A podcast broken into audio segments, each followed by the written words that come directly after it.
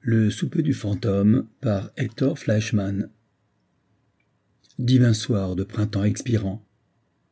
Par les grandes fenêtres ouvertes sur le parc noble pelouse, il entre, doré de sa mourante lumière, dans le grand salon aux boiseries blanches où M. de Rochegude s'impatiente à attendre le souper. Quoi? La demi de six heures déjà et ce faquin de valet, qui s'obstine à ne point annoncer que M. le marquis est servi? Je vous en présente mes excuses, dit-il à son ami d'Espeuil, qui l'a convié pour tâter d'un pâté de sa composition. D'Espeuil, allongé dans une bergère, goûte la paix de l'heure admirable. Il regarde les vertes frondaisons s'étager sur les molles collines là-bas, et distraitement prête l'oreille au bavardage de ce vieux monsieur de Rochegude, honnête homme de naissance et cuisinier amateur de goût. Le pâté, objet principal du souper qu'on attend, fait en ce moment les frais de l'éloquence du marquis. Dans sa voix qui s'attendrit, passe comme le fumet de la venaison qui le compose, l'arôme des épices dont on l'arrosa, le parfum subtil de ce qui fait le secret de cette merveille. Desfeuille et lui sont de vieux amis. Leur terre voisine et depuis trente ans, ils ont couru de compagnie les bois de la province, traquant au gîte gros et menu gibier. De la vie, ils n'ont connu que cet agrément et cette passion en célibataire endurci et impénitent.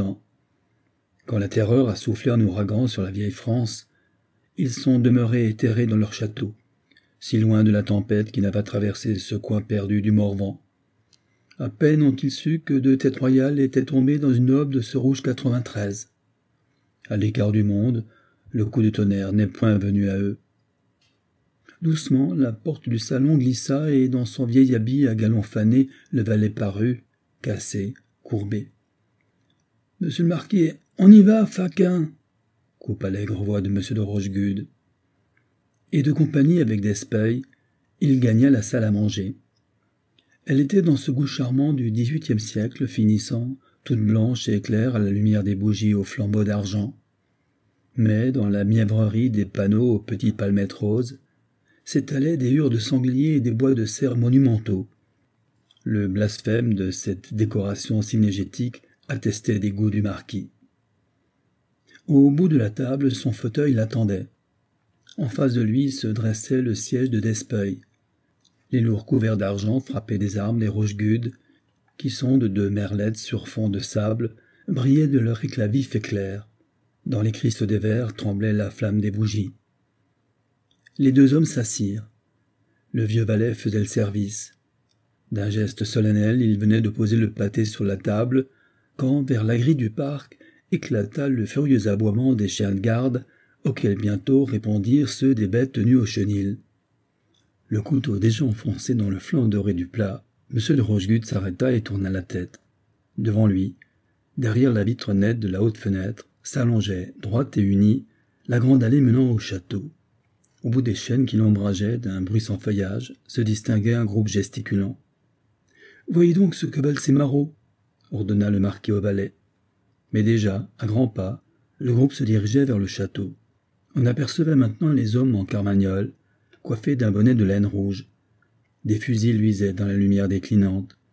Surpris, le marquis et d'Espeuil s'étaient levés, rapprochés de la fenêtre, où se découpait le tableau de la bande marchand, avec de grands gestes, vers la demeure.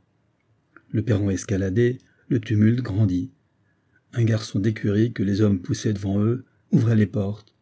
Bientôt le groupe s'encadra dans lui de la salle à manger. Un petit homme sec et nerveux s'avança. Le ci devant Rochegude?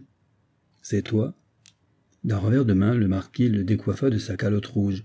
L'homme recula, blême. Vous vous trompez, dit M. de Rochegude. Qu'aucun de votre goût ne sont logés chez moi qu'à la grange. Mais les gaillards s'étaient ressaisis. Une clameur furieuse couvrit la voix du marquis. Despeuil s'était retiré derrière la table. Bella cria M. de Rochegude.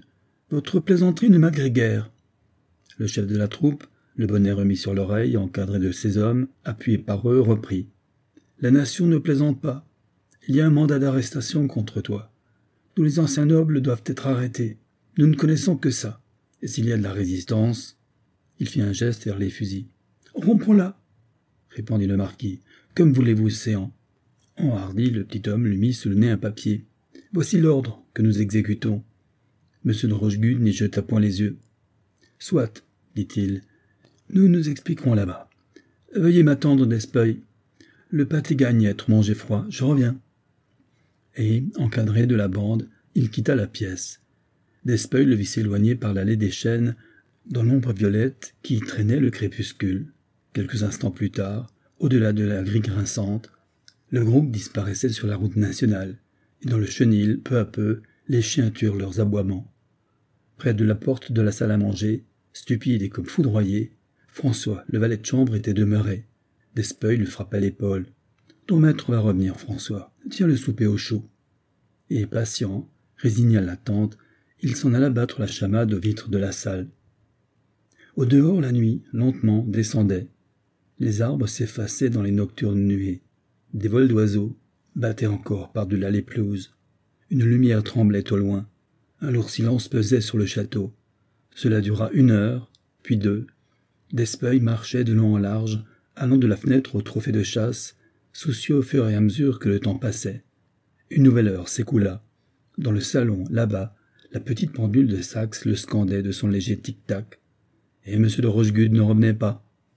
Peu à peu, Despeuil se convainquit que le marquis était demeuré là-bas, oh, provisoirement, sans doute, au gris des Jacobins. Il allait revenir tard, peut-être, et qui sait, demain. Le cours des heures, cependant, se déroulait.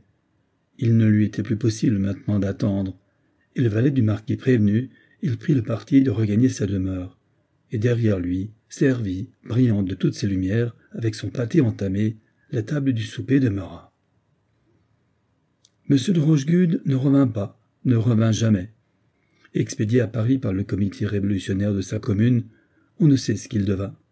Son nom ne figure point parmi ceux des condamnés du tribunal révolutionnaire. Aucun registre d'écrou ne dit son passage en une prison de la terreur. Mourut-il en route? S'ébada-t-il Il y a là un mystère dont l'ombre demeure inexorablement opaque. Mais de ce tragique effacement, quelque chose demeura, la table du souper. François ne l'avait pas desservi au lendemain de l'arrestation du marquis. Le maître n'avait-il pas dit Je reviens Donc il reviendrait. Et la soumission aveugle à ses ordres commandait d'attendre. Les bougies furent remplacées et rallumées fidèlement chaque soir. Tragiquement solitaire, la table attendit ses soupeurs. Une semaine passa, puis deux, enfin le mois. Derrière les vitres de la salle à manger brillaient toujours dans la nuit les lumières de ce repas sans convives. À l'office, François attendait les ordres de celui qui allait, qui devait revenir. Les mois s'accumulèrent.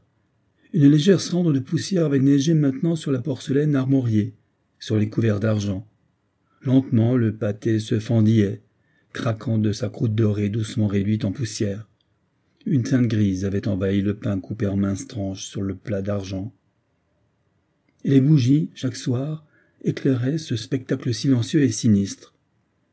Fidèle au mot d'ordre, le domestique attendait. Peu à peu la terreur l'envahissait de cette salle déserte, où les meubles avaient d'étranges craquements. Quelle ombre venait donc s'asseoir dans le grand fauteuil vide qu'avait quitté le maître? Quel fantôme prenait maintenant dans le silence nocturne sa part de ce souper de cendres et de poussière? Mais, inflexiblement, le devoir le ramenait dans cette salle hantée, chaque soir, pour allumer les flambeaux de la tente. Main tremblante, claquant des dents, il disposait des bougies blême à la flamme légère que courbait on ne savait quel souffle de l'au-delà. Cela dura des années des années encore. Une crainte superstitieuse écartait le village de ce château, qu'avaient tour à tour déserté tous les domestiques. Plus d'aboiements dans le chenil. Un à un, les beaux chiens des anciennes chasses étaient morts. Les araignées tissaient à présent leurs toiles dans les angles des pièces. La nuit, on entendait trotter les souris sur les parquets des grands salons. Par une vitre brisée, les chauves-souris entraient et tourbillonnaient autour des lumières du souper.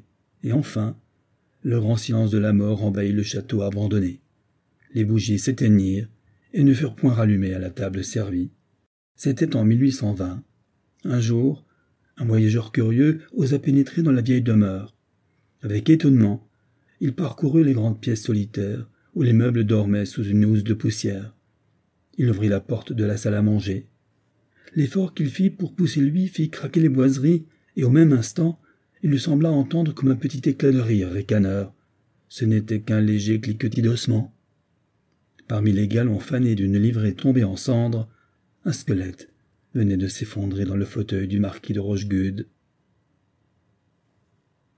Ainsi s'achève le souper du fantôme par Hector Fleischmann.